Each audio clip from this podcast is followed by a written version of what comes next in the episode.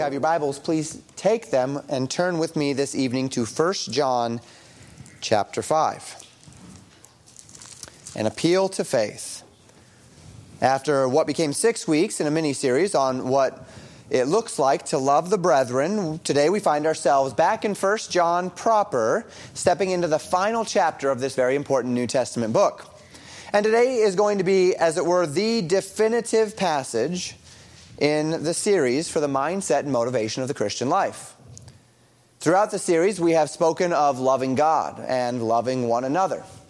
We have considered the dangers posed by false teaching to the simplicity and the clarity of the Word of God. And we have established our confidence that John is not litigating the question of who is saved in 1 John, but rather the question of what being saved is supposed to look like that if we are those who are in Christ, then we ought to be those who walk in Christ. And only as we walk in Christ are we actually realizing the fullest power of God as those who are in Christ.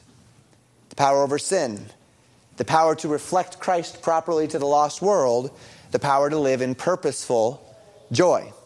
And today we talk not uh, about the concept, the principle, or even necessarily the results but we're going to be getting to the motivation, the mindset that God desires us to have, which compels us unto this kind of purposeful death to self and yieldedness to Christ.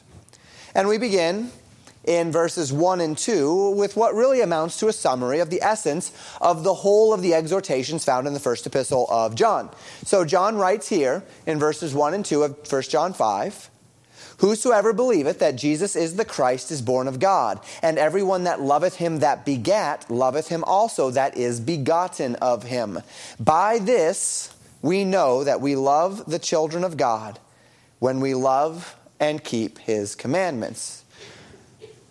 Okay, let's walk through a number of concepts here. Concept number one the man who believes that Jesus is the Christ is born of God as we think through what John will be saying in these first four verses, uh, he begins with the foundation. He begins in this broad summary of what he's been talking about in 1 John with the essence of salvation itself, the simple gospel that is found throughout the New Testament. And we're going to talk about that simple gospel tonight because I want to lay that foundation of the simple gospel again in order that we can build upon it the thoughts that John is then himself going to build upon it.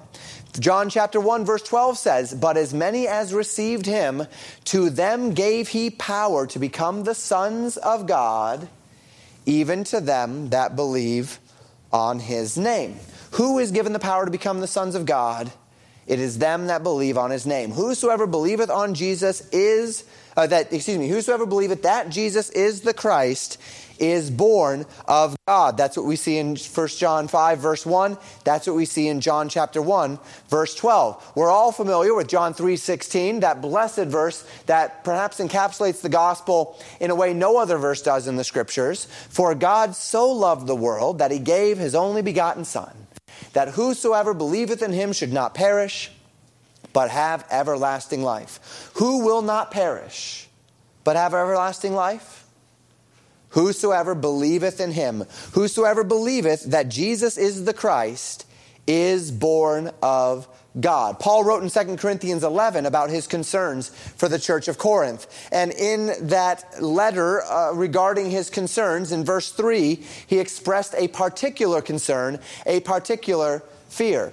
And that fear in 2 Corinthians 11, verse 3, he says, But I fear lest by any means, as the serpent beguiled Eve through his subtlety, so your minds should be corrupted from the simplicity that is in Christ. And he goes on to say in verse 4 For if he that cometh preacheth another Jesus, whom we have not preached, or if ye receive another spirit, which ye have not received, or another gospel which ye have not accepted, ye might well bear with him. Now, this is very reminiscent of what we have read throughout the epistle of 1 John. John warned in chapter 2 about those who were teaching that they should reject, that, that, that, these, that these readers should reject other believers, which is why John has spent so much time speaking about this idea of not hating the brethren. He warned in chapter 2 about not loving the world. Implicitly, we might understand that these false teachers were not just separating these people from their brethren, but they were also compelling these brethren, these, these readers, to in, indulge a love for the world. And then finally, John spent time correcting this reality that Jesus is, in fact, come in the flesh. Implicitly, we might assume that these false teachers were also teaching that Jesus did not come in the flesh. And to this end, in chapter 4, we saw John exhort the reader to try every spirit, whether that spirit be of God, knowing that many false prophets are gone out into the world. And this is the same concern that Paul reflected to the church of Corinth here in 2 Corinthians 11. That they might, if they were not careful, be drawn away from the simplicity of the gospel by those who were preaching another Jesus or that had another spirit about them. But what Paul desired is that they would not be thus corrupted. Rather, they would cling to the simplicity and rest in that simplicity that is in Christ. The simplicity that we saw in, in John 1:12, that as many as received him, to them gave he power to become the sons of God, even to them that believed on his name. The simplicity of what we saw in John 3:16, that God so loved the world that he gave his only begotten son that whosoever believeth in him should not perish but have everlasting life. And the simplicity that we see in 1 John 5 verse 1, whosoever believeth that Jesus is the Christ is born of God. And indeed this gospel is very simple, Christian. You are like everyone else in this world, a sinner. You have proven that you are a sinner by the things which you have done. You have lied. You have coveted. You have lashed out in anger. You have lusted after that which is not your own. You have been selfish. You have been greedy. Thus, you are a sinner. It has been proven in your actions. Now, these things that you have done are not the problems themselves.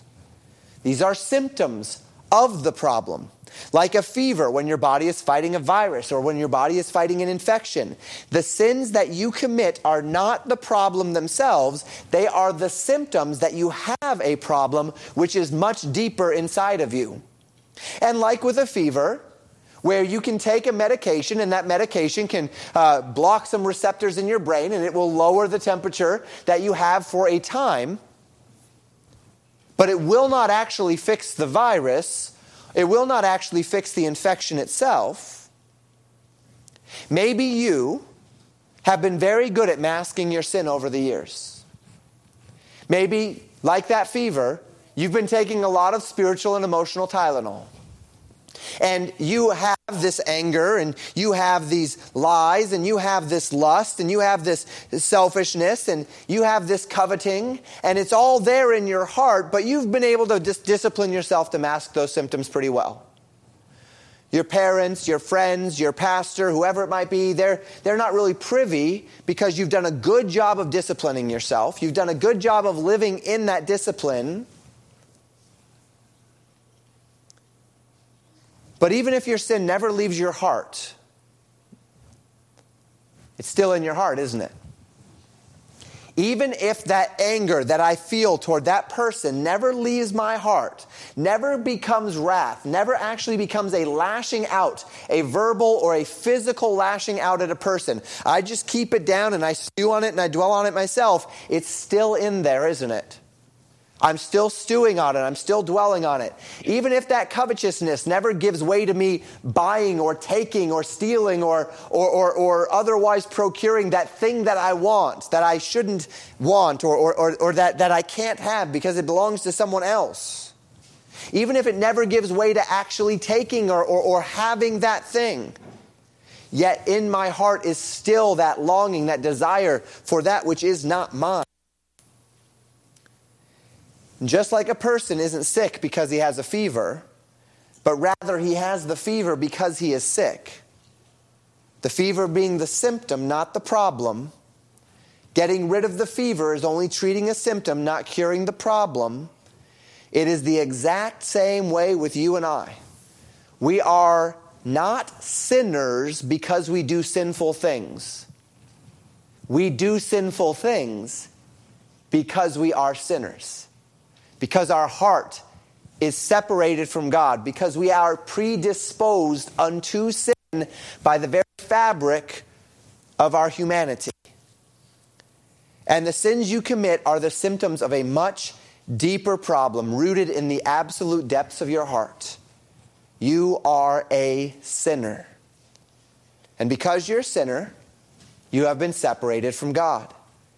Because God is holy, holy meaning that by God's very nature, He is set apart from sin. A holy God can no more have fellowship with sin than I can grow wings and fly off into the sunset. It is not within my nature to fly off into the sunset because I, by my very nature, do not have wings and cannot fly. It is not in God's nature to have fellowship with sinners. He is holy. That is what it means that He is holy. Therefore, it is outside of His nature and it is something that God cannot do. Pastor, you're saying there are things God cannot do. Absolutely, there are things God cannot do. God cannot have fellowship, communion with sin. He is holy. It is 100% contrary to the very nature of God Himself to commune with sin.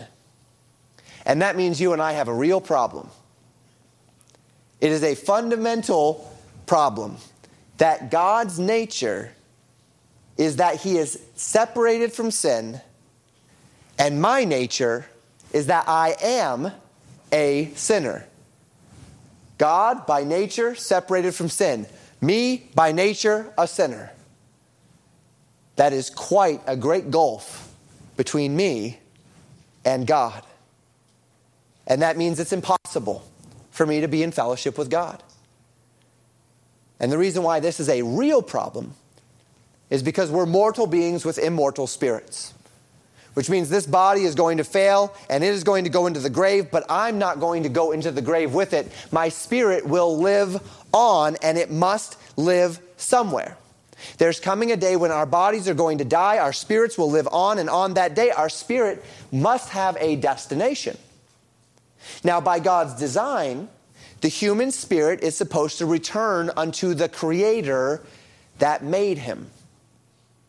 But if our spirits are sinful, then it is impossible that they return unto the Creator that made them, because our Creator is holy, fundamentally incapable of communing, having fellowship with, receiving our sinfulness.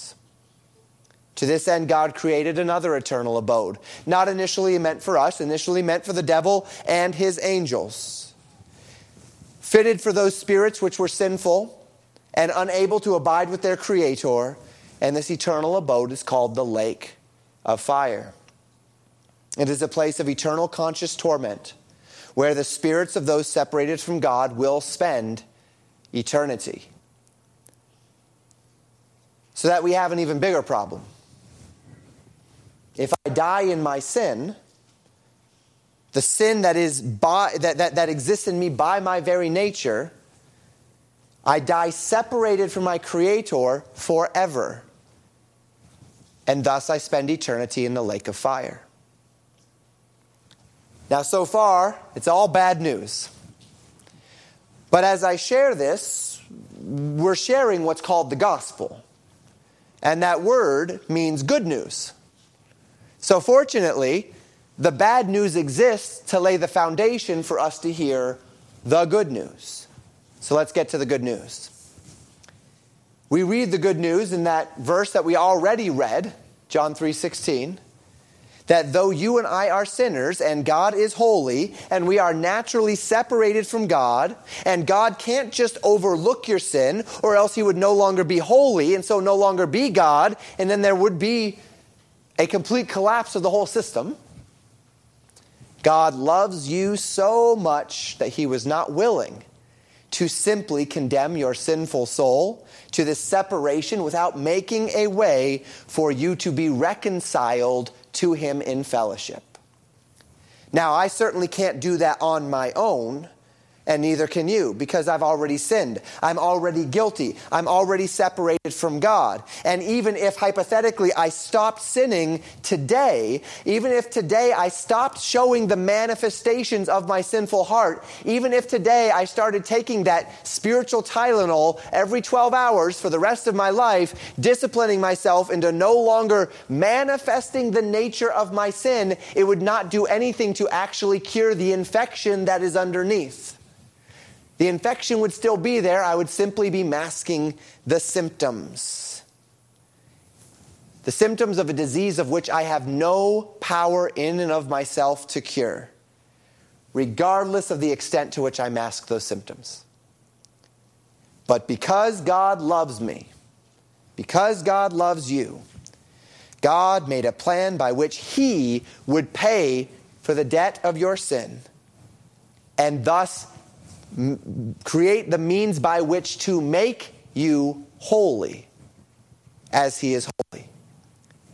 And this plan was that he would send the second person of the Godhead to become a man called Jesus, born some 2,000 years ago of a virgin named Mary and her husband Joseph. Jesus was 100% a man in that he was born of a human woman. But he was also 100% God in that he was conceived not of a human man, but of the Holy Ghost, the third person of the Godhead. And Jesus lived some 33 years upon this earth in perfect fellowship with God. Never once having stepped out of fellowship with God, not bearing the same sin nature we bear, for indeed he was not born in Adam. He was born of a virgin. He had no human father. He did not carry Adam's sin. And for those 33 years, he was tempted and he was tried in all points like as we, and yet without sin, the scriptures tell us. And so never separated from God, making him the perfect man. Now, a sinful man cannot pay for the sins of another sinful man any more than a, than a man in crippling debt can pay off the debt of another man in crippling debt. I can't pay off the sin of another if I'm in crippling debt and he's in crippling debt because I have my own debt to pay for. He can't pay off my debt, he has his own debt to pay for. No man can pay for the sin of another man, much less his own sin, because it is a debt we simply cannot pay. But a perfect man has no debt. And so he could justly pay off the debt of another. And the Bible says this is exactly what Jesus chose to do. In obedience to the Father, he gave up his life to pay for your sin. He shed his blood on the cross, and when he did so, the Bible says that God the Father took all of your sin and all of my sin, and he punished Jesus for that sin. And because Jesus had no sin of his own, this payment, while certainly unfair, to Jesus was sufficient to pay for your sin and to satisfy God's justice, so that God could both be just and holy and also justify the sinner because a perfect man paid for that sin. I don't have to pay for it because Jesus paid for it. So that Jesus, according to 1 John 2 2, was the propitiation for our sins and not for ours only, but also for the sin of the entire world.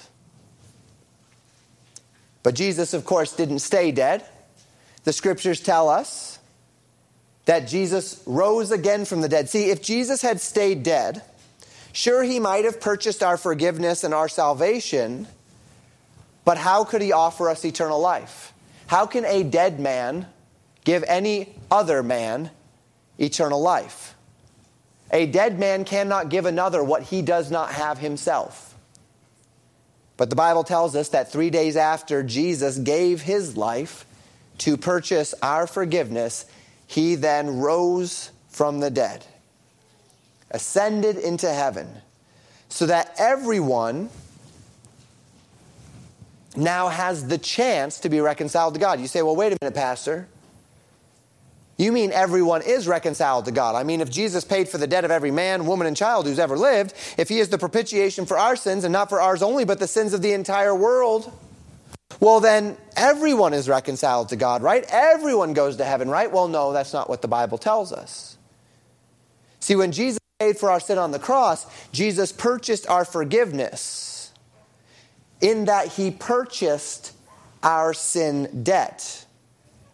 But in that he purchased our sin debt, it's very similar to what we might think of with a debt collector today, where a man might purchase from a creditor the debt of someone else. So that now the original debtor no longer owes a debt to the first man, but he owes a debt to the man who purchased his debt.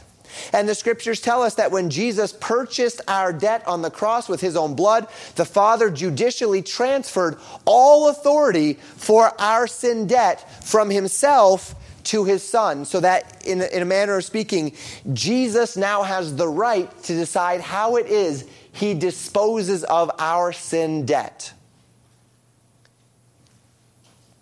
And what God has always wanted from mankind is not necessarily our obedience per se. Our obedience is important. But what God has always wanted from mankind has been our love. God wants a relationship of love between creator and created. Throughout all of the rest of the created universe, God has obedience. God has obedience from the sun, the moon, the stars, the animals, the rocks, the trees. All of those things bow to the will of God's commands. But humanity, He made different. He gave humanity a free will. He made humanity in His image and after His likeness for a different purpose. And that purpose was that we might not just obey Him, but that we might love Him.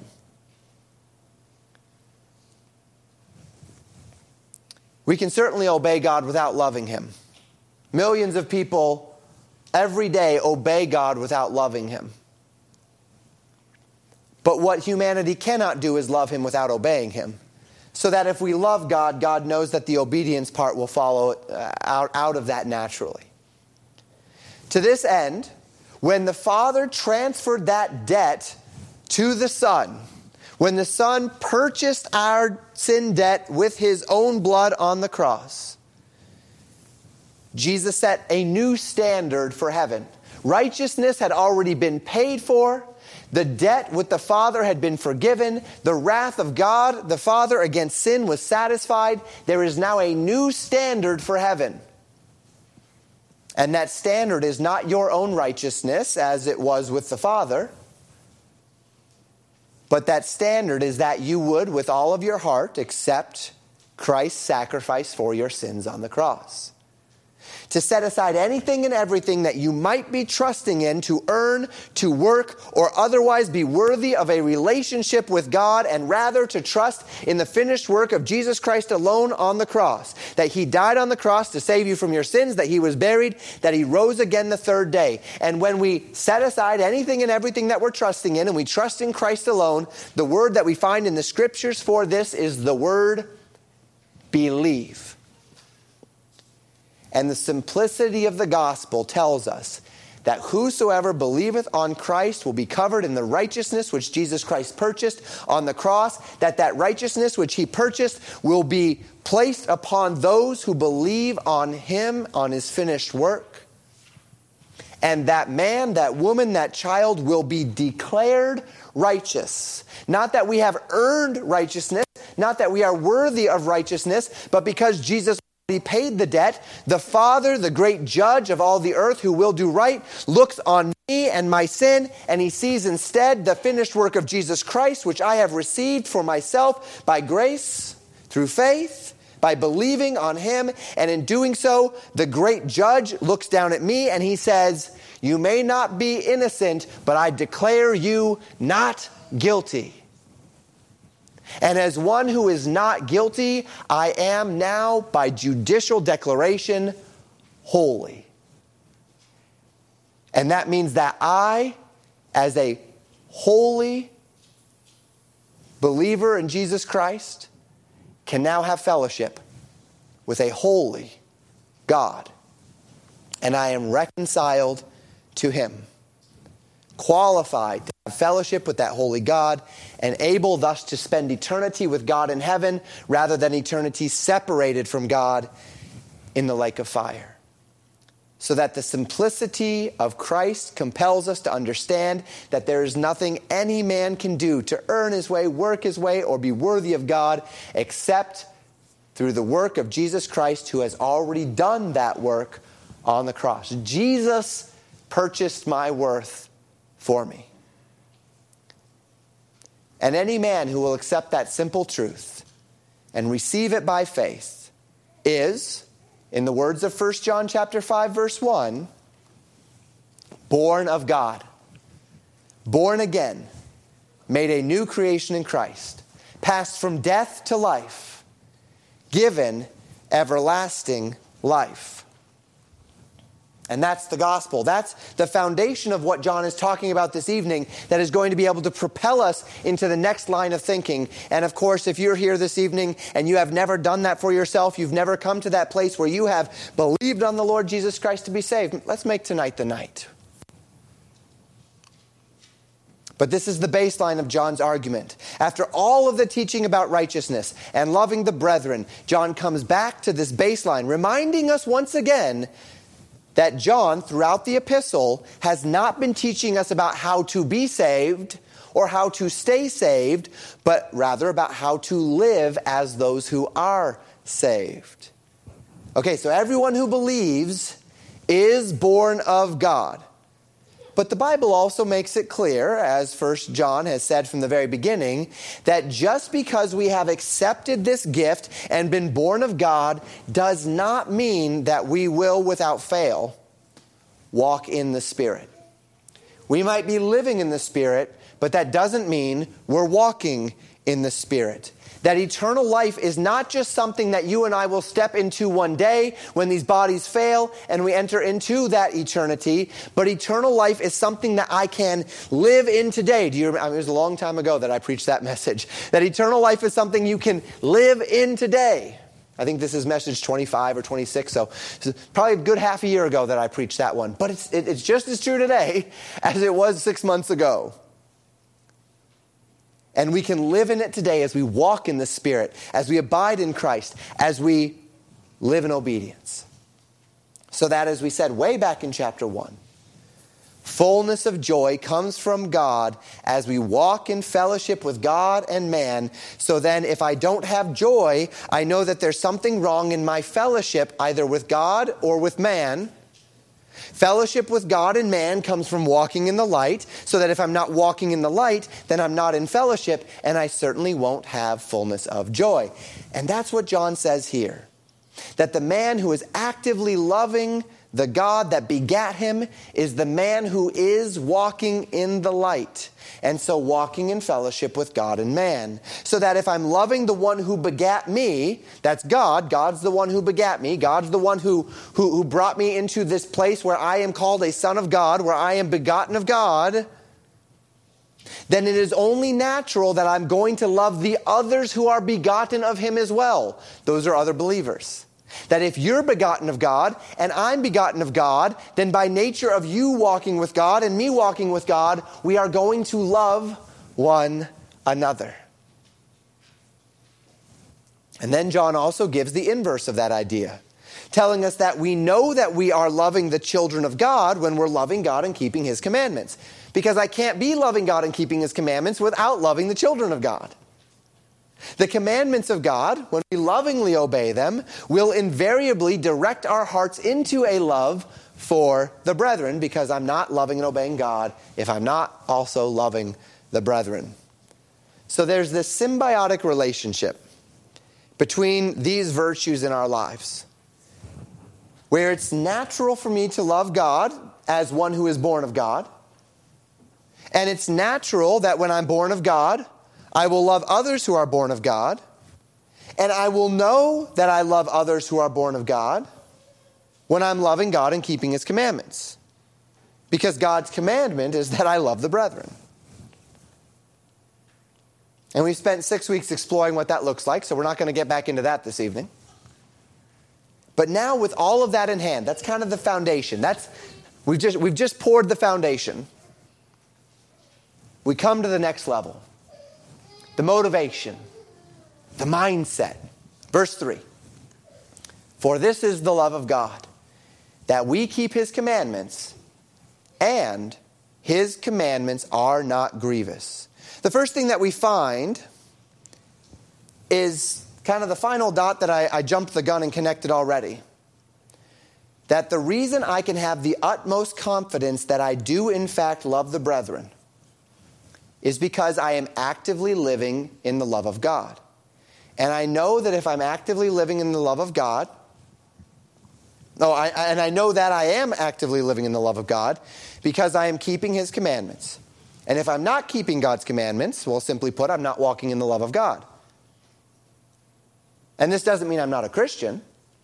It means that I'm not walking in the Spirit. I'm not abiding in Christ. I'm not actively engaged in loving God, in walking in the light. I am not walking in the love that has been purchased for me on the cross. And you might say, okay, Pastor, I get it. Loving God is keeping His commandments. Keeping His commandments is loving the brethren. Therefore, loving God is loving the brethren. We spent six weeks learning of the misery that is setting myself aside to bless and to help and to comfort and to support everyone else. The misery of setting myself aside so that I can invest in others. With only the possibility of some measure of consolation in the fact that maybe, just maybe, one of those people that I'm pouring myself into might just pour a little bit back into me.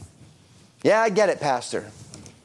Long story short, I live in resigned misery for the rest of my life to please the God who saved me give up my dreams, give up my desires, reject my impulses, make everyone else happy, and hope that heaven makes up for it, right? And while I'd like to hope that that isn't the way that anyone under the sound of my voice is thinking about the Christian life, it's entirely possible that that's how many under the sound of my voice are thinking about the Christian life after six weeks of learning how to love the brethren. Setting myself aside, pouring myself into others, dying to self, living sacrifice, holy, acceptable unto God, which is my reasonable service, uh, uh, investing in others, mourning with others, rejoicing with others, uh, setting my, my liberties aside for others. Ugh, right?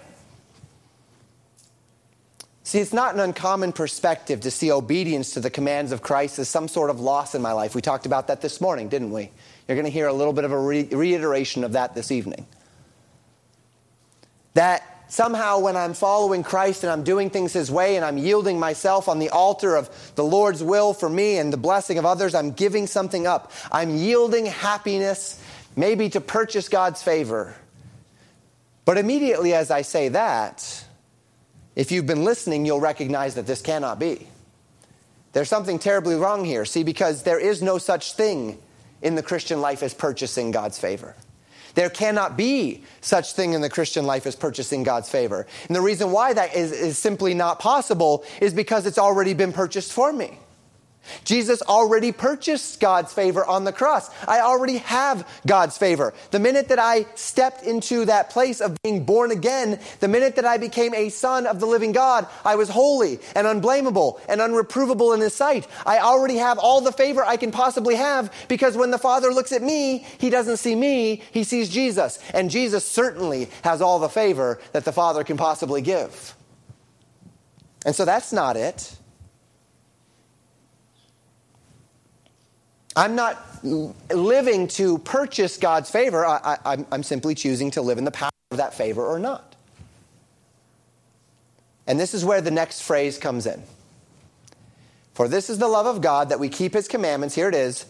And his commandments are not grievous. Living in subjugation to God is to keep God's commandments, whether they're grievous or not with resentment, with distrust, with resignation to God's authority. Well, I don't like it, but He's the one in charge, so I have to do it. Well, I don't like it, but I don't want the lightning bolt, so I'm going to have to do it. Well, I don't like it, so but but you know, whatever. He's he he's the boss. Living in this type of subjugation sees God's commandments as a burden to be borne. But that's not what living in the love of God is. And that's what this says here. This is the love of God. It doesn't say this is the obedience of God. It doesn't say this is the subjugation to God. It says this is the love of God. The love of God is to keep God's commandments and to experience in your life the reality that those commandments are not grievous. That word grievous there means heavy or burdensome. To see, as it were, in Christ's words that he told us, that his yoke is easy and his burden is light. Those are the words used to describe a not heavy, a not burdensome, a not grievous burden. Pastor, are you telling me that not only do I have to obey God, but you mean I have to like it too? No, I'm not saying that. Nor is that what the Bible is saying. I'm not saying that you have to obey God and you have to like it too. What the Bible is saying is that when you understand God's love and His commandments and you're living in them, you will like it too. Not that you have to, not that you have to conjure up in yourself some sort of false reality whereby you, uh, you, you, have, some, you, you have some sort of uh, wires twisted in your head where when you feel pain it makes you giggle. That's not what we're talking about here.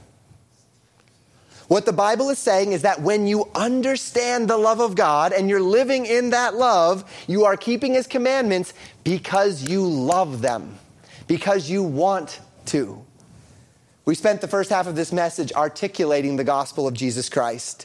In that gospel, we, re- we recognize that God loved you so much that He sent His beloved, only begotten Son to die a cruel and painful death for no other reason than that you might be redeemed from your sins and receive eternal life. An eternal life that you not only could not earn, but you can in no way deserve. In light of that, let me ask you this. Do you truly believe that a God who extended that kind of love to you, the kind of love whereby he sacrificed the most precious thing to him, his only begotten Son, that you might live through him, would do that specifically so that he could take those who received it and make them miserable for the rest of their lives? Is that really what pleases our God? Does that sound like God? Does that sound like love? Is that what you would do with your child? That you would sacrifice everything to make sure that they are strong and healthy and you've raised them to adulthood, specifically hoping that then they would start to, to submit themselves to you, and, and, and in doing so, you would go out of your way to make them miserable for the rest of their lives. Tell them, I raised you, I took care of you, you owe me a debt now you can't do anything fun. Now you can't do anything you enjoy. Now you can't have any pleasures for the rest of your life. This is what I demand for the sacrifice I gave to you. That's not, not what any parent thinks. This is fundamentally inconsistent. A parent pours himself into caring for and raising a child so that, that with the vision that those children will grow up into adults and that they will be happy and healthy, so that they will find their own joys and make their own successes. There is nothing a parent loves more than to see their children be happy and successful. That's why. That, that is the consolation of all of the sacrifice that a parent put into these children when they were young. A parent would sacrifice for their child with the hope that their child would live the rest of their life in joy. And any child who had the insight to see the love that their parents have for them would naturally interpret then their parents' subsequent requests that as a parent has raised their children in love and in sacrifice, when a parent gives further advice, it would be natural then for that child to say, My parents really love me, and to assume that their parents' advice is right in that same vein of love. Now, we've said before in this series, and I'll say it again God has already proved how much He loves you. If you're one who, under the sound of my voice today, is struggling with the idea that God loves you, How can God love me when I'm such a sinner? How can God love me when I've been so selfish? How can God love me when I'm so flawed? It's an understandable question, emotionally speaking. It's an understandable question from the, and a frustration from, the, from a human perspective, from the perspective of the fact that we are indeed all sinners, and we are all as an unclean thing, and indeed all our righteousnesses are as filthy rags. And so it's an understandable question from a purely human standpoint, but it is an absolutely incoherent question from a divine standpoint. That I would sit in the darkness of my own confusion and frustration and say, God can't possibly love me because of the things I have done when God has already sent his son Jesus to pay for those things. He's proven his love already. There's nothing more he can do to prove his love for you. He has done everything. The, the, the, hymn writer said, What more can he say than to you he has said? What more can God do to show you how much he loves you than what he has done in sending his son to die on the cross for you? There's no question he loves you. There's no question he loves you. There's no reason then to assume that when you become a son of God, God now has your worst in mind. There's every reason to believe that God has intended our best. He intends it through the death of his son. He intends it in how he has commanded us to live. He has not given us the commandments he's given to us to make us miserable. He's given us the commandments he's given to us to make us successful for our best good. Which means the nature of God's commands in my life are conditioned upon my perspective. Can you trust, Christian, that what God is asking of you is not for just for himself, just for kicks and giggles? He's asking it of you for your best good. Can you trust that anything that God asks you to yield in this life is being asked to be yielded because there's something better. Because that thing is not good for you. So that while yielding it may not necessarily be carnally fun, carnally enjoyable, it might work against my sensibilities of self but it's absolutely in your personal best interest unto greater joy, greater peace, greater contentment in the latter end. Yes, my children don't enjoy it when I make them eat all of their vegetables at dinner, but can they trust their father that it's for their best good? And so find in that thing, which maybe is not the most enjoyable thing they've done in their lives, but can they interpret in it their father's best intentions toward them and so recognize the goodness in it and thus embrace it with joy. And the heart of God for us is well summed up in the words that God wrote to Israel through Jeremiah in Jeremiah 29, verse 11. God said, I know the thoughts that I think toward you, saith the Lord. Thoughts of peace and not of evil, to give you an expected end. Christian, the thoughts of God toward you are thoughts of peace, not of evil. They're thoughts of good, not of, not of wrong. God directs us toward an expected end of good, not of bad. And as we've already well established, you don't have to simply take God's word on that point. Jesus Christ on the cross is proof positive of that point. God could not do could not even possibly do more to show you his good intentions toward you. And this leads us to the final piece of the first John puzzle, what I'll call the keystone of the fullness of joy. In architecture, the keystone was a wedge shaped stone at the top of an arch. It was placed in last, and it functioned to lock all of the other stones in place. As long as that keystone was in good shape and was put there properly, the arch, all of the other stones in the arch would effectively be locked solid. If the, if the keystone fails, the arch would fail. And in 1 John chapter 5 verse 4, we have what I'll call the keystone of our relationship with God. Whereby we keep God's commandments and thereby love the brethren and not keep his commandments, but his commandments are not burdensome. His commandments are not grievous. Verse 4 For whatsoever is born of God overcometh the world. And this is the victory that overcometh the world, even our faith. A little more review for those of you that were in our, our time together this morning.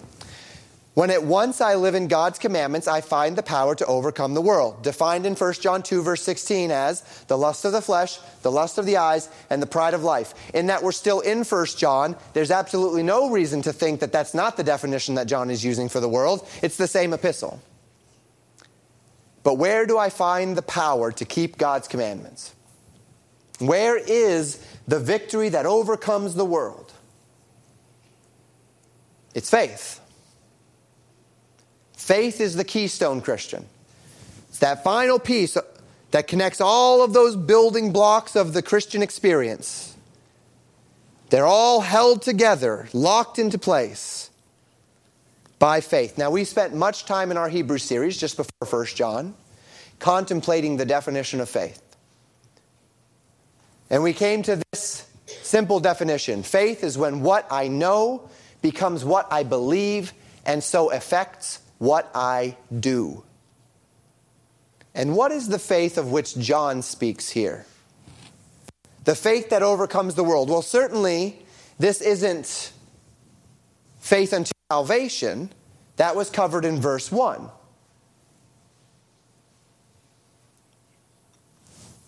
Faith into salvation is an important first step.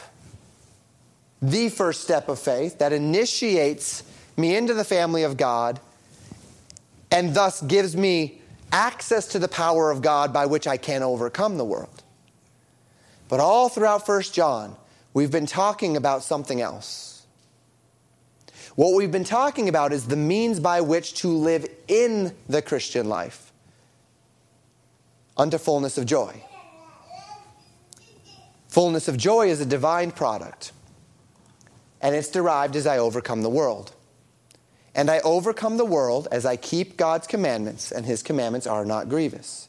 And God's commandments are not grievous when I allow what I know about the love of God, everything that we've just said about the love of God, everything that we've just said about what Jesus did on the cross for us, when I allow what I know about those things, about the love of God and about his good intentions toward me, to fundamentally shape what I believe about God which fundamentally shapes what I understand about his commandments toward me, compelling me to invest fully in the determination that if God has called me to do something, he has only done so because it's absolutely what is best for me and will redound in my heart unto my best good.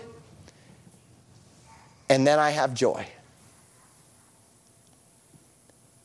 My heart is at this point fully invested in keeping commandments, not because I have to, but because I want to, because I long to, because I yearn to, because that is when I am in right fellowship with God. That is when I am keeping His commandments. That is when I am in that place where I'm living in the fullness of what Christ has done for me. And once you are in that place in your Christian walk, when you are keeping God's commandments because you want to, because you love God so much, and so deeply trust God's intentions toward you that you are fully invested in them, Christian, that's a day that you have overcome the world. Not just a day when you fought, not just a day where you've held on by your fingertips for dear life.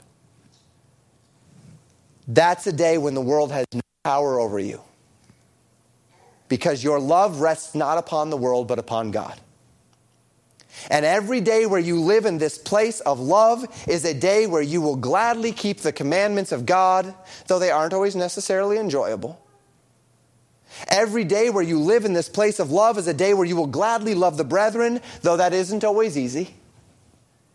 And every day that you live in this place of love for God so that you keep His commandments and thus love the brethren, and these commandments are not grievous, you are there because your faith has taught you of the love and good intentions of your God toward you. That is a day when you have overcome the world. That's a day where you're walking in the Spirit. That's a day where you're abiding in Christ. And you'll know you're there because experience something in that time, in that moment, in that place, which any love for the world cannot give. Something which only fellowship with the Father can give. Something I talked about 24 sermons ago in 1 John chapter 1 verse 4. John wrote, "And these things write we unto you, that your joy may be full." Fullness of joy. It is not a mystery how to have fullness of joy. In fact, we've had the key, not just since the beginning of our study in 1 John, we've had the key not just since Matthew chapter 1 verse 1, but the scriptures have truly given us this key going all the way back to David in Psalm 16, where he wrote in verse 11, Thou wilt show me the path of life. In thy presence is fullness of joy. At thy right hand there are pleasures forevermore. In thy presence, David said, is fullness of joy. Who is it that resides continually in the presence of the Lord? He who walks in fellowship, walks in the Spirit, abides in Christ. Those words, walk in the Spirit, abide in Christ, the presence of the Lord. And how are we there? By walking in the light, by keeping God's commandments, by loving the brethren, and gladly so. Because your faith has convinced you that it is far better to live as a doorkeeper in the house of your God than to dwell in the tents of wickedness. Psalm 84, 10 and 11. That the love of God shed abroad in your hearts through the finished work of Christ on the cross proves not only God's mercy for you, but God's love toward you. And that God's every intention toward you is an intention for good. And that's where joy is found. Now, this isn't the final message in 1 John. We have a few more things to cover here. But as far as the promise of fullness of joy is concerned, that promise that was given in 1 John chapter 1 verse 4, these things are written for uh, that, that we might have that fullness of joy. As far as that is concerned, we've come full circle. We have everything that we need now to live in determined faith necessary to overcome the world and to know this joy. The only question now is Christian, how are you doing? Have you been operating under a misunderstanding of God's love for you, of God's intentions toward you? Have you been operating under a misconception of the joy that is found in obedience? Seeing obedience as a burden, a heavy burden that must be borne, rather than as this easy yoke and this light burden that Jesus promised and that First John calls us unto? Have you been operating on a fundamental misconception of the goodness of God's commands? You're a believer. That's good. It's essential step number one. Nothing else in the book can happen if you're not a believer first. But don't let that be enough, Christian. Don't let it be enough just to live in the Spirit, as Galatians 5 says. We'll talk more about that next Sunday. If we live in the Spirit, let us also walk in the Spirit.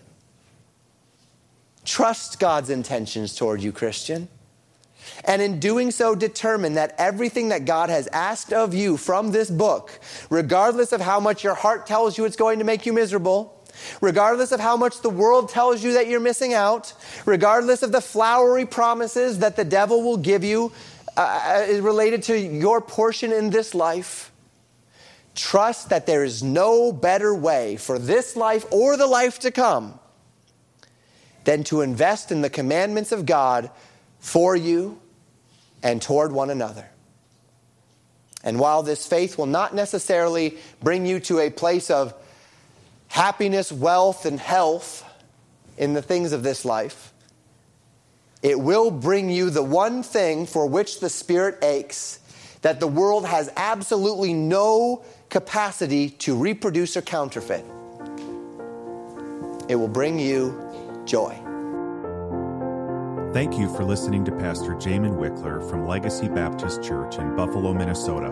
More information about Legacy Baptist Church and a library of sermons are available at www.legacybaptistchurch.net.